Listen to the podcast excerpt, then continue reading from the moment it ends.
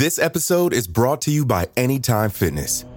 Forget dark alleys and cemeteries. For some, the gym is the scariest place of all, but it doesn't have to be. With a personalized plan and expert coaching, Anytime Fitness can help make the gym less frightening. Get more for your gym membership than machines. Get personalized support anytime, anywhere. Visit AnytimeFitness.com to try it for free today. Terms, conditions, and restrictions apply. See website for details. This episode is brought to you by Visit Williamsburg. In Williamsburg, Virginia, there's never too much of a good thing. Whether you're a foodie, a golfer, a history buff, a shopaholic, an outdoor enthusiast, or a thrill seeker, you'll find what you came for here and more. So ask yourself, what is it you want? Discover Williamsburg and plan your trip at visitwilliamsburg.com. Hi, I'm Blair. Want to hear something scary? Join me as I read the creepiest urban legends, folk tales, and ghost stories that I learn on my travels around the world and that we receive from listeners like you. But only if you think you can handle it. Listen on Spotify or wherever you get your podcasts. Until next time, sweet screams. Due to the graphic nature of this family's crimes, listener discretion is advised. This episode includes discussions of murder, sexual assault, and violence that some people may find offensive. We advise extreme caution for children under the age of 13. Christmas Eve, 1868, in Clinton, Texas. Buck Taylor, a racist, murdering outlaw, confronted Bill Sutton, the lawman who killed many of his fellow gang members. Sutton watched as Buck stomped up to him his face red. He whispered in his enemy's ear, Leave town by sundown. The lawman's reply, Why wait till then? Enraged at Sutton's challenge, Buck drew his gun, preparing to murder his enemy. He failed to notice as Sutton's fellow regulator, one Doc White, jumped out from his hiding spot in the back of the saloon, pulling his own gun and firing at Buck. As Sutton watched Buck fall limp on the saloon floor, a new outlaw caught his eye in the doorway, drawing his own weapon. Sutton didn't know it yet, but this was Dick Chisholm, Buck's fellow cattle thief. Before Chisholm got his gun up, Sutton leapt into action. Chisholm flew back through the doors of the saloon, falling dead into the street. Inside, Sutton and Doc White stood over the body of Buck Taylor just to make sure he was good and dead.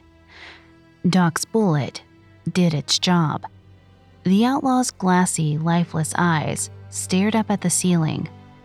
Finally, they were making progress.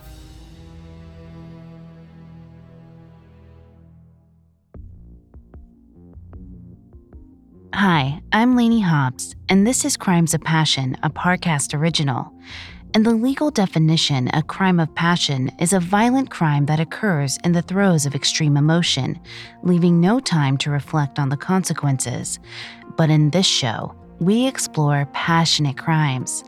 How does a marriage progress from husband and wife to killer and victim, or killer and co conspirator? If there's a thin line between love and hate, what manipulates our relationships into deadly results? The Taylor Gang of DeWitt County, Texas, terrorized the state for nearly a decade before law enforcement finally intervened. The gang's cruelty drove lawmen to respond with a passion that bred even more violence.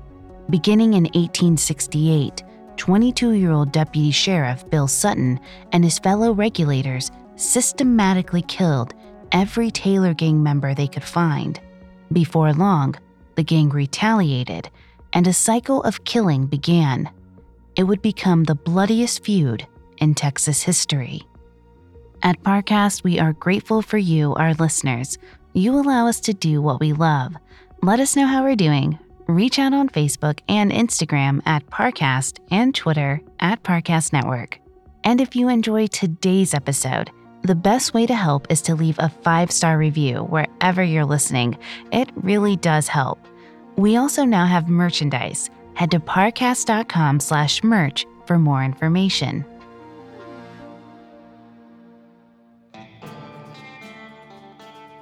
At the beginning of 1869, the regulator law enforcement posse boasted several notable leaders.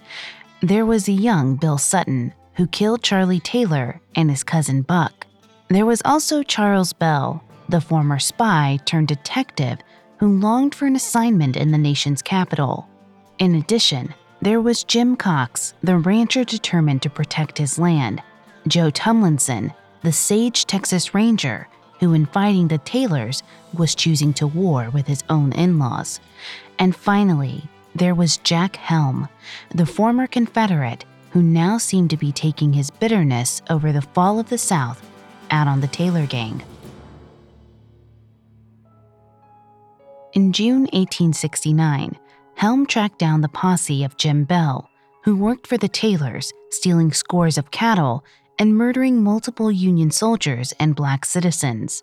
Jim managed to escape Helm's attack, but his gang was captured. Helm reported that they were all killed in an escape attempt, which was becoming an excuse that the Taylor sympathetic public no longer bought into. Creed Taylor, the Taylor family patriarch, continued to play stories in the press that Helm was executing prisoners. A political divide was growing within the state. On one side, there was the emancipated black population and the occupying Union troops, including the lawmen, and on the other, the white settlers who resented them. This divide so inflamed the tempers of the region that bloodshed was inevitable. Politics in the state were about more than taxes and infrastructure. They were about deeply held moral convictions that affected people on a psychological level. Before I continue discussing psychology, please note that I am not a licensed psychologist or psychiatrist, but I have done a lot of research for the show. Professor of Psychology and Social Behavior, Peter Ditto, wrote that genuine differences in moral sensibilities are dangerous when they become infused with politics. In 1869, politics and moral sensibilities were completely intertwined, as one party believed in slavery and one did not. Ditto also wrote that in any era, this dynamic leads to biased interpretation of events. The white settlers of Texas chose to interpret the actions of lawmen such as Helm and Sutton as murder because they hated and distrusted any representatives of the Union government. Finally, Ditto wrote that politically segregated and sensational media can contribute to this divide. As Creed Taylor continued to publish his tirades in rebel biased newspapers, this also became true for the people of Texas in 1869.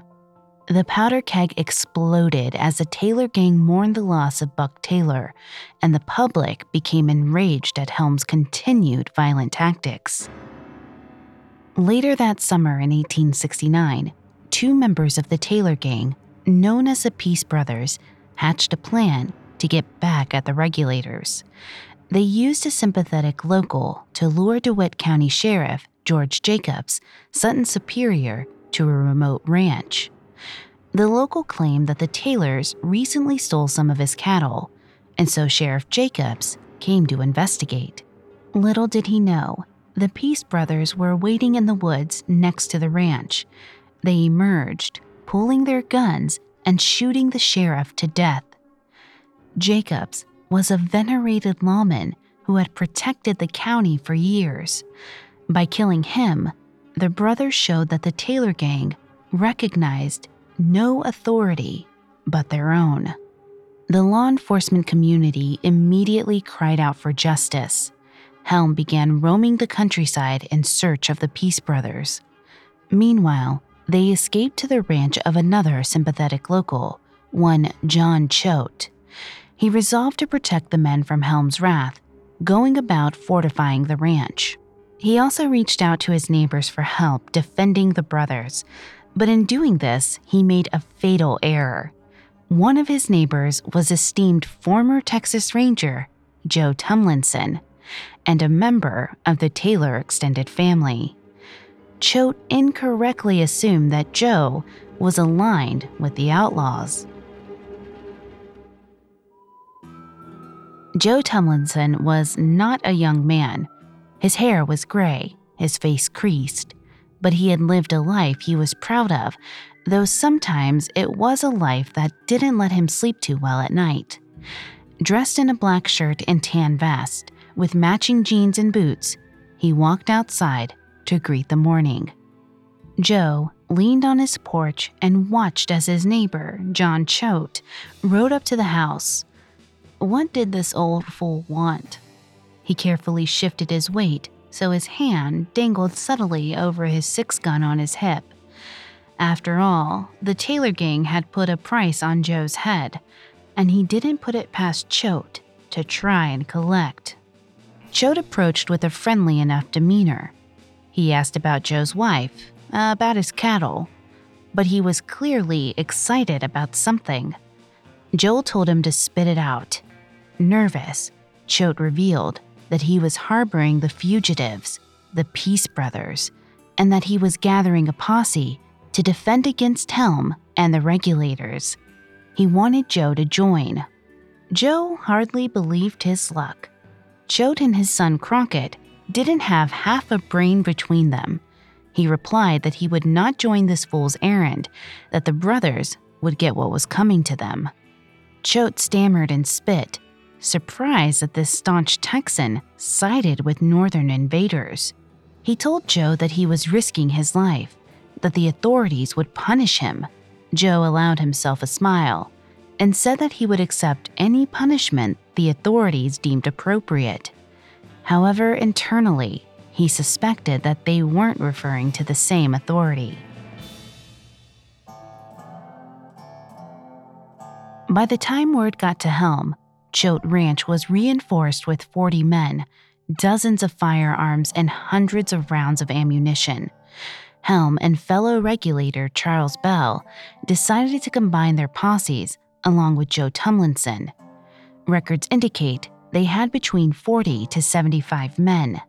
Dozens of horses descended upon the ranch, forming a complete circle around the house. It was a large building, but it was hard to believe there were 40 men inside. If they squinted, they could see only a handful through the ranch windows. In fact, they stared too long, as shots suddenly rang out from the sides of the house. The outlaws cut peepholes into the walls. The regulators were horrified as one of their own, a man by the name of Kirkendall, took a bullet to the head, falling off his horse, dead. Helm raged. He commanded all of his men off their horses and up to the house. They unloaded their guns into the building, but it was impossible to see if they were hitting anyone. Finally, several of the regulators reached the walls, though they couldn't get the door open. Bell found one of the peepholes and fired his entire gun into it. Another lawman found a window and shattered it with bullets. Suddenly, all fell quiet. There was no more shooting from inside. Abruptly, the front door was kicked open. John Choate emerged, hands in the air. He cried, Don't shoot! Don't shoot!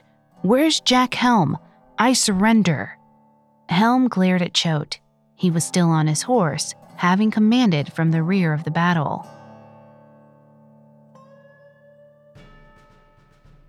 Stepping down, he walked deliberately across the prairie toward the surrendering old man. Choate relaxed, putting his hands out to be tied, but instead of pulling out his lasso, Helm pulled out his gun. Choate's eyes went wide with shock as he saw the barrel of Helm's gun rise to meet him.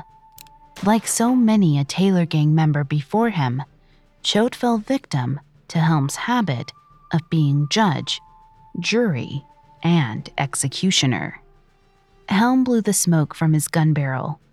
Over at the house, Charles Bell raised an eyebrow but didn't say anything. Instead, he led a party into the now open ranch house. Inside, he found not 40 men, but less than half a dozen, all dead or injured. Choate's son Crockett was among the dead. The family was wiped out. Regulator intel said that practically the whole Taylor gang would be here. Little did they know, Creed Taylor heard they were coming and sent the Peace Brothers, as well as his sons Hayes and Doughboy, south to Mexico. He left the Choates, who had rallied to defend his cause, out to dry. By August 1869, all the regulators accomplished since the killing of Buck Taylor was to turn the people of Texas against them. Yes, they killed many gang members, but not enough with the last name Taylor. Until Hayes, Doughboy, and maybe even Creed were dead, all of this would be for nothing. The Taylor gang would continue to terrorize the state. With that in mind, Bell had a plan. Next up, the regulators make a desperate move to try and end the Taylor family for good. This episode is brought to you by Anytime Fitness. Forget dark alleys and cemeteries. For some, the gym is the scariest place of all, but it doesn't have to be. With a personalized plan and expert coaching, Anytime Fitness can help make the gym less frightening. Get more for your gym membership than machines. Get personalized support anytime, anywhere. Visit AnytimeFitness.com to try it for free today. Terms, conditions, and restrictions apply. See website for details. Now back to the story. In August 1869, 49 year old Creed Taylor sat in his office, sipping a whiskey. He was pleased with himself, despite the law's best efforts. They had yet to put an end to his cattle rustling operation, and they had yet to even catch either of his sons, Hayes and Doughboy. His leathery hands stroked his scraggly beard, scratched his bald head. He heard the sounds of his younger children playing elsewhere in the house, of the womenfolk talking in the kitchen. But as he worked, suddenly he noticed that all became quiet. The door was closed so he couldn't see into the hallway. He called out to his wife, Nancy, but there was no response. Slowly, he walked toward the door. He stopped himself. Better grab a gun. He began to move toward a chest sitting against the wall. But then, a group of regulators burst into the office, their pistols drawn. Creed just stared them down and cried out, What in the hell? Then, Captain Charles Bell emerged from the crowd, holding his gun to Creed's face. Nice home you got here, Mr. Taylor. Think the boys will come around any time soon? Creed just glared. This offense would not go unpunished. If the lawmen thought they could trap his sons here, they were sorely mistaken. He had sent them out of the country for precisely this reason. But he was underestimating his son's penchant for stupid decision making, and Bell knew they wouldn't be able to resist a threat against their father and a shot at revenge against the regulators. He was more right than he knew. Behavioral investigator Vanessa Van Edwards found that brain activity actually increases when experiencing revenge related emotions. We've already discussed how revenge is also inherently selfish. It allows one to reclaim a sense of power or status. The regulator's trap was irresistible to men like Hayes and Doughboy Taylor. As with any major event in the Sutton Taylor feud, what happened next is subject to conflicting and fragmented reports. Historian James Smallwood provided the most complete version of the account. The regulators had to wait but a day before Doughboy came riding up the trail, calling for his father. Immediately, regulators sprang from the surrounding trees and bushes, guns raised. Never the smartest of the Taylors, Doughboy didn't give up, but instead pulled his own weapon. The regulators opened fire, and Doughboy took a bullet in the shoulder, falling from his horse. He was better at running than fighting, and before they could stop him, he climbed over a nearby fence and disappeared into the foliage. There was no time to follow him, however, as Hayes and a few fellow gang members heard the gunshots. They arrived on the scene. The regulators were thrilled at the sight of him. This was the brother who murdered multiple Union soldiers and freedmen. He killed Major Thompson those many months ago, and he stole more cattle and horses than could be imagined. He was, if nothing else, a loyal brother. Fearing for Doughboy's safety, he charged the regulators at full speed. They opened fire. Hayes' shooting arm was blown apart and his chest erupted with buckshot. Somehow, he continued to live. He used his good arm to turn his horse around, riding toward an escape route. Bell wouldn't have it. He took off after Hayes on his own, running after the horse. Obviously, he could never hope to catch it, so he did the only thing that was left to him. Grabbing a rifle, he planted his feet and steadied his aim. He followed the departing Hayes with the gun sight. The Taylor boy was already yards away. But then he took his shot. In the distance, the back of Hayes's head exploded with blood and bits of skull. Finally, he fell off the horse. Hayes Taylor was dead. On top of that, the regulators could now charge Creed with harboring fugitives on his property and arrest him. It was a huge victory, though a short lived one. On September 18, 1869, a few weeks after his arrest, Creed posted bail. He was free again, but it cost him $10,000, which amounts to hundreds of thousands of dollars today. Though he lost a son, money, and more, he was winning on the ideological front.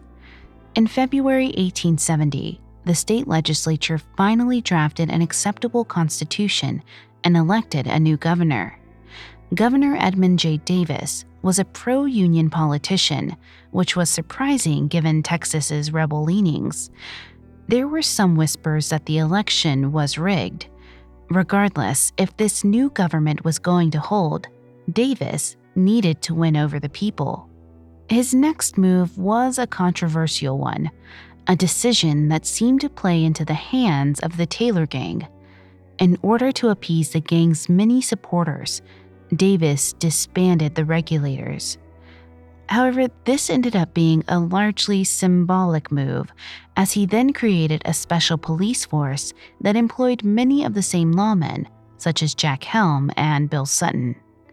This began a cycle of unsuccessful policy decisions in which Davis attempted to please both sides of the political divide, and in doing so, pleased neither. Even so, many in the pro union camp saw this as a win for the Southern anti unioners. They had gone from being ruled by Union generals who gave no concessions to being ruled by an easily manipulated politician. Sensing the shift in the wind, Bell decided it was time to hang up his Texas spurs. Some accounts claim that he left after being turned down for a position in the new police force. Some say he ended up floating dead in the Rio Grande. The truth was that he again put his spy skills to use and quickly and quietly slipped out of the state. He took up residence in D.C., where he fulfilled his aspirations of working as a detective in the capital before dying of an illness at the age of 36. Helm, for his part, somehow managed to stay on with the new regime. Not only that, he filled the vacant DeWitt County Sheriff position. This showed how Helm, a simple Texas sheriff, was one of the most polarizing figures in the country. One side of the political divide saw him as a hero and continued to hire him, while the other side saw him as a mass murderer and wanted him dead. Sutton likely resented that Helm continued to be put in play, as his presence further inflamed the feud. Taylor gang members were more likely to fight back than allow themselves to be arrested quietly, fearing that Helm would just execute them. Little did Sutton know, he was about to develop a similar reputation.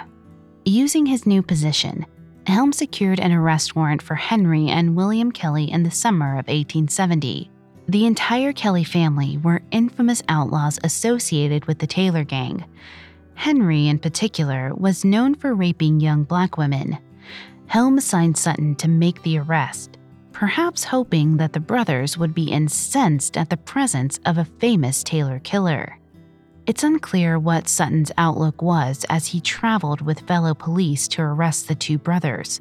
He was with Doc White, the man who helped him kill Buck Taylor, as well as two other men. With the new regime, and with Helm not directly participating, he may have legitimately hoped to take the prisoners alive.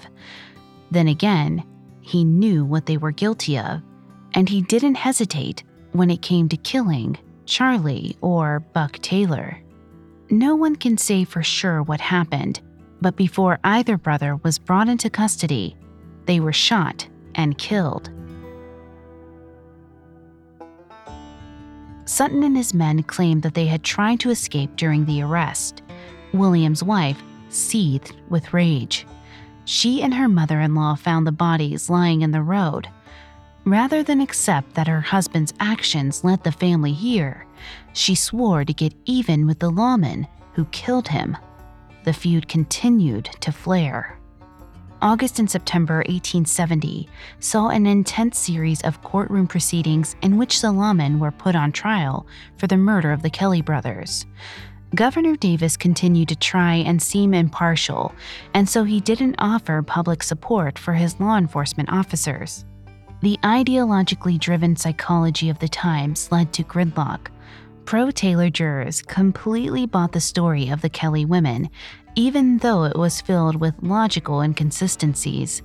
For example, they claimed to be able to see the murder from Mother Kelly's house when it was too distant for that to be possible. Sheriff Jack Helm refused to even reprimand his men. This only increased the tension as the Taylor supporters feared that once again there was no consequences for murderous law enforcement. With this environment, no verdict was reached. Sutton and his men went free, but in an attempt to appease the pro Taylor camp, Governor Davis made a decision. Jack Helm was to be removed as head of the police force, but the Taylors didn't just want him gone, they wanted him dead. For now, Helm returned to his life as a civilian, working to improve farm equipment. Though he was likely extremely disappointed at this turn of events, there was some good news early the following year. In April 1871, Doughboy Taylor was killed. However, this killing came not at the hands of Sutton or other lawmen, but by his own stupidity. By this point in time, Doughboy returned to Texas and was attempting to live on the straight and narrow but this proved impossible for one such as he. According to historian James Smallwood, when Doughboy was passed over for a job opportunity, he tracked down and attempted to murder the man who accepted the position. The man wrestled Doughboy's gun from him and shot him three times. Doughboy died in the street, screaming. With all of the major Taylor lieutenants dead, the former regulators such as Sutton, Helm, Tumlinson, and Cox had some cause for celebration. Little did they know, the worst was yet to come.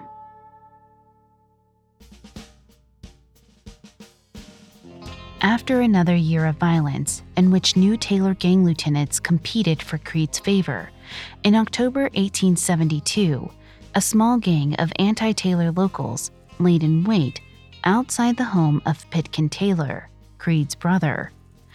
Though he was a historic criminal and scoundrel, Pitkin was now in his 70s and posed little threat. Nevertheless, he was lured from his house into a cornfield and shot to death. Though none of the chief lawmen were responsible Sutton, Helm, Tumlinson, or Cox this murder plagued them in the months to come. At Pitkin Taylor's funeral, the family gathered to mourn the loss of yet another beloved relative. But Pitkin had a son, Jim Taylor, who swore to the family then and there that he would get revenge. He turned to his mother, saying, I will wash my hands in Bill Sutton's blood.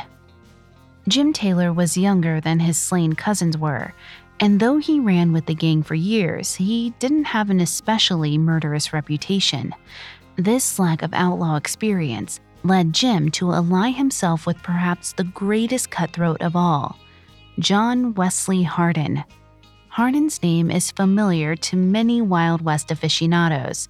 He is said to have killed dozens of men during his lifetime, with his first kill taking place before he was 16.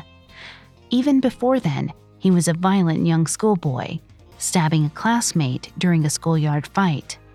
For most Taylor gang members, their murderous tendencies were motivated by greed, toxic family dynamics, and their own racial hatred. These are inexcusable, but nevertheless human motivations. Hardin was also motivated by all of those same factors, but that didn't explain why he began killing at a young age or why his body count was so high. He had killed around 20 men by this point in his life, if his autobiography is to be believed. With the hindsight afforded by modern psychology, we might label Hardin as having severe antisocial personality disorder. Criminology professor Scott A. Bonn wrote that the key traits of such disorders are a disregard for laws, disregard for the rights of others, lack of remorse, and a tendency to display violent or aggressive behavior. Clearly, just about everyone in the Taylor gang fits that description, but Hardin appears to have exhibited these traits more strongly. Bonn also distinguished that someone with more severe antisocial personality disorder is better at manipulation and actually fits in, hiding in plain sight.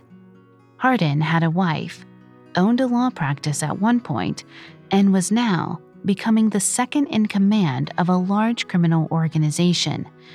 The evidence seems to suggest that his penchant for murder, combined with his ability to manipulate, made him truly disturbed. Jim Taylor was out of his depth in joining up with such a psychologically dangerous person, but his hatred for the regulators outweighed such concerns. On May 15, 1873, Joe Tumlinson and Jim Cox were traveling with a posse on their latest investigation. Suddenly, Cox and one other man were shot off their horses. It was an ambush. Tumlinson and the others saw no choice but to flee. Cox gripped his stomach in pain as he watched his friends abandon him. He turned to see none other than Jim Taylor and John Wesley Hardin riding upon their horses, rifles still smoking. Getting off his horse, Jim walked up to the dying lawman. Cox thought back to the early days when it was him and Bill and all the others, and no one could stop them.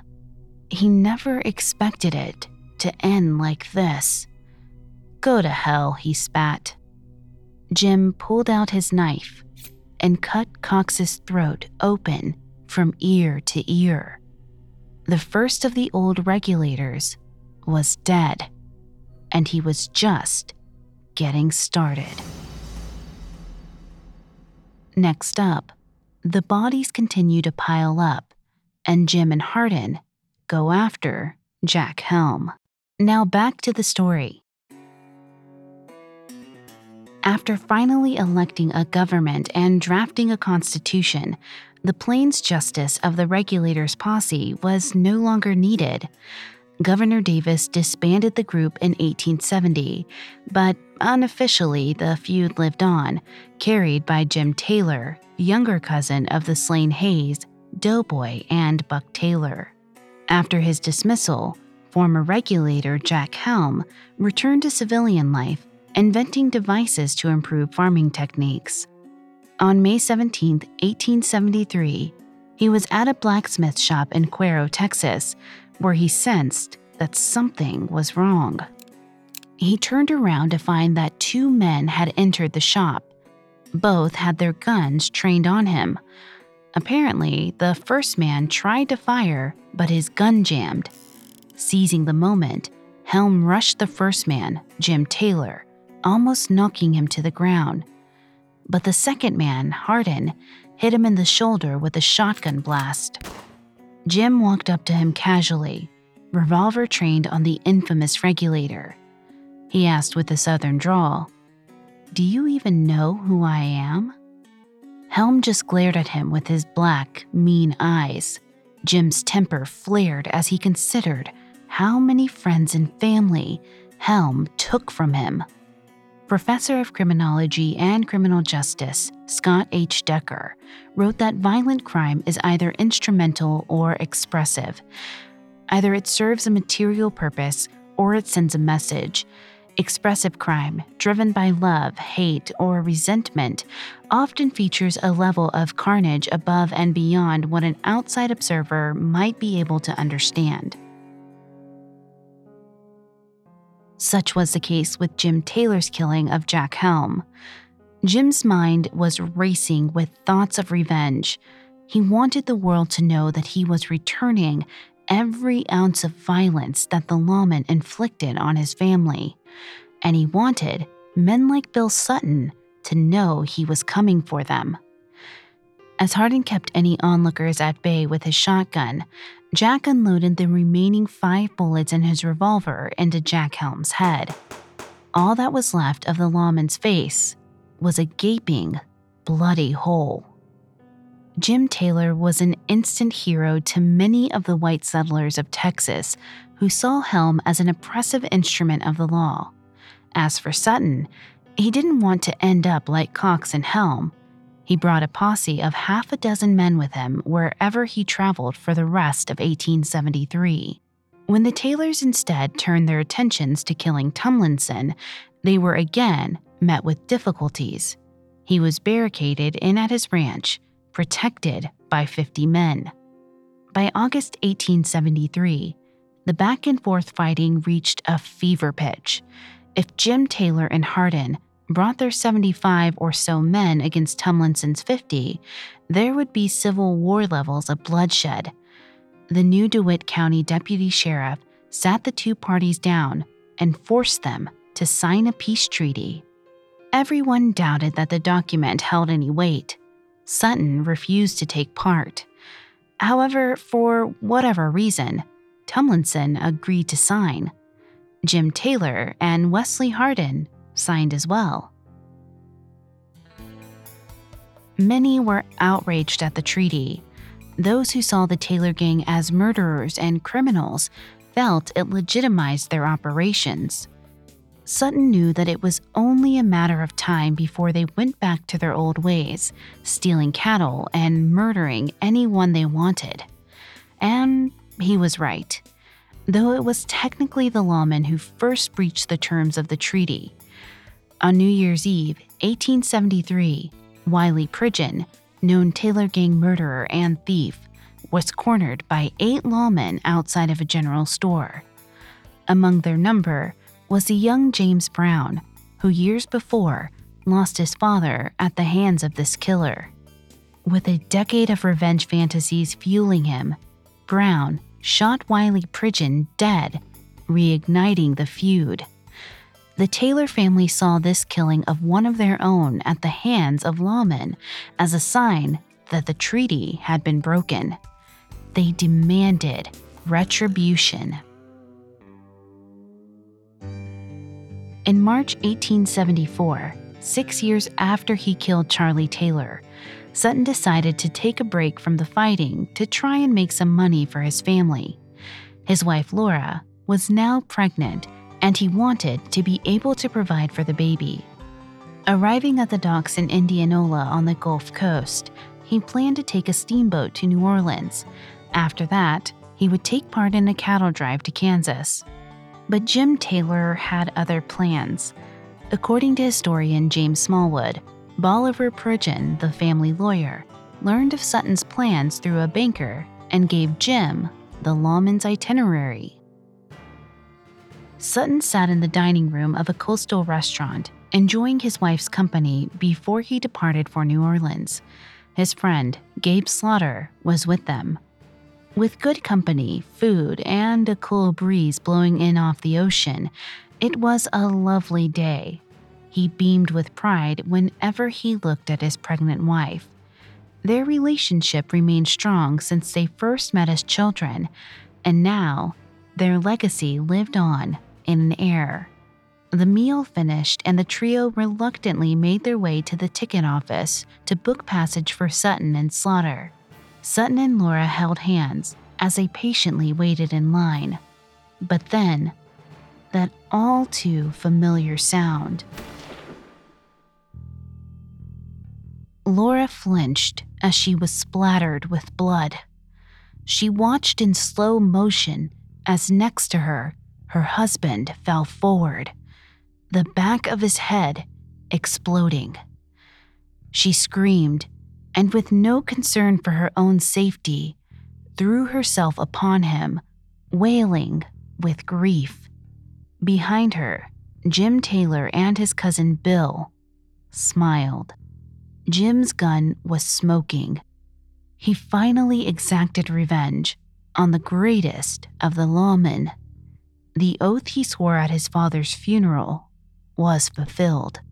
Gabe Slaughter attempted to fight back, going for his pistol, but Jim's cousin was faster and ended the life of Sutton's friend. Thankfully, Laura was spared. Little did Jim know he also just sealed his own fate. Though the Taylor gang seemed to be winning the feud on the physical front, they were losing it on the political front. In January 1874, something astonishing happened at the state capitol. The white supremacist, pro Confederate settlers wrested control of their state back from the pro Union government when Richard Coke unseated Edmund J. Davis in the gubernatorial election. Davis, the appeaser, the one who fired Helm and generally failed to support the lawmen, was dragged out of his office. This development at first seemed like a positive for the Taylor gang, who were seen as torchbearers for the Confederate cause. In actuality, it meant that they were officially obsolete. During the occupation by the Union, the white supremacists needed the Taylors to stir the pot and incite public sentiment against the Northerners. But now that the Southerners had control of the government, they could implement racist legislation and undo the work of emancipation without the need for outright violence. Segregation laws were put into place, interracial marriage was made illegal. A poll tax required citizens to pay to vote, which many black Texans could not afford black people were also prohibited from participating in primaries, thus keeping them out of office. With these now legal racist sanctions, the new government needed to secure themselves with a sense of respectability. This meant corralling the wild Taylors, who were still stealing cattle and causing gunfights. And so, lawmen throughout the state were instructed to put the Taylor gang under arrest. 22 members of the gang were jailed by June 1874. That same month, Joe Tumlinson and a mob of former regulators pulled three Taylor gang members out of jail and lynched them. This included Scrap Taylor, a young, well liked member of the family. This could be seen as a direct response to Sutton's murder. Creed Taylor was outraged, but the governor did nothing to punish the lynch mob. In fact, he was sending more lawmen into the field to capture Jim Taylor and Wesley Hardin. Tumlinson had done what he could to avenge his friends. Now, 63 years old, his health was failing and he didn't have the ability to go after the remaining outlaws. He passed away peacefully a few months after the lynch mob, the only chief member of the regulators to not die violently.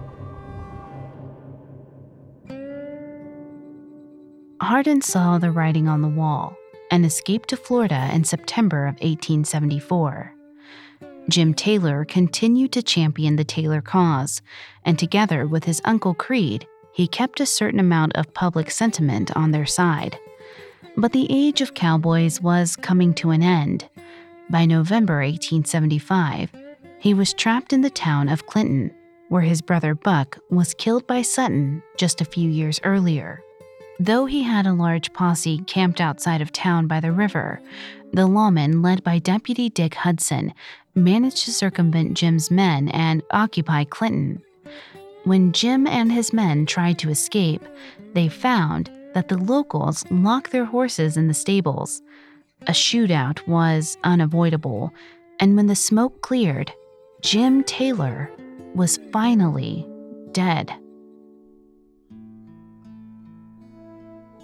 Despite these victories, there were some members of the Taylor gang who never saw justice. Most obviously, Creed Taylor, the patriarch of the entire organization, was still alive. He managed to keep his hands clean enough to where the law never again tried to arrest him.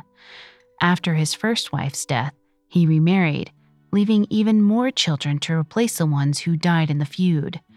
He was pragmatic to the last, dying of old age in 1906. This is a dark ending to the story of the Sutton Taylor feud.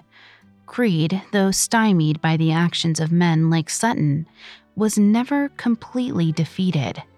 Even worse, any hopes for a truly free Texas were dashed, and the state continued to grapple with racial violence and inequality for almost another century. On a positive note, Laura Sutton successfully gave birth in August 1874. Her daughter, Willie Slaughter Sutton, had three sons of her own. Bill Sutton was also survived by his brother James, who, having taken no part in the feud, lived to have children of his own and therefore continued the family line. The Sutton and Taylor names endure to this day, with many descendants continuing to inhabit the same regions of Texas. Though the fighting has come to an end, disagreements still abound as to who was at fault in the conflict. However, as stated, that's one debate that needs to come to an end. Though the actions of lawmen such as Jack Helm were extreme, they were in response to years of violence and theft on the part of the Taylor family. In a modern light, we can see how their racist ideology shielded them from sharper criticism by the white population of the time. But there is nothing sympathetic about the rampant killing and assault of emancipated black settlers and soldiers who already fought hard for their freedom. The crimes of the Taylor family were born of a racial hatred that has reared its ugly head throughout human history. Feelings of inadequacy in the face of an encroaching big government, the need for power, and the memory of a sparsely populated frontier drove the family to become villains in the truest sense. But in becoming killers, the Taylors sealed their own fate. Their passion for theft, rape, and murder meant that few died peacefully at an old age. As the Texas saying goes, to be a Taylor was to die with your boots on.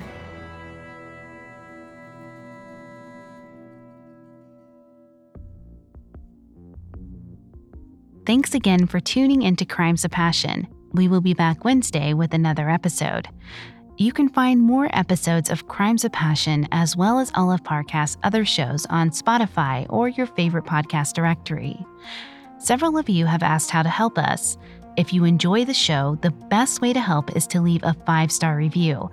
Don't forget to follow us on Facebook and Instagram at Parcast and Twitter at Parcast Network. We'll see you next time when true love meets true crime. Crimes of Passion was created by Max Cutler, is a production of Cutler Media, and is part of the Parcast Network. It is produced by Max and Ron Cutler, with sound design by Carrie Murphy, production assistance by Ron Shapiro and Paul Mahler, additional production assistance by Maggie Admire and Carly Madden. This episode of Crimes of Passion is written by Greg Castro. I'm Lainey Hobbs.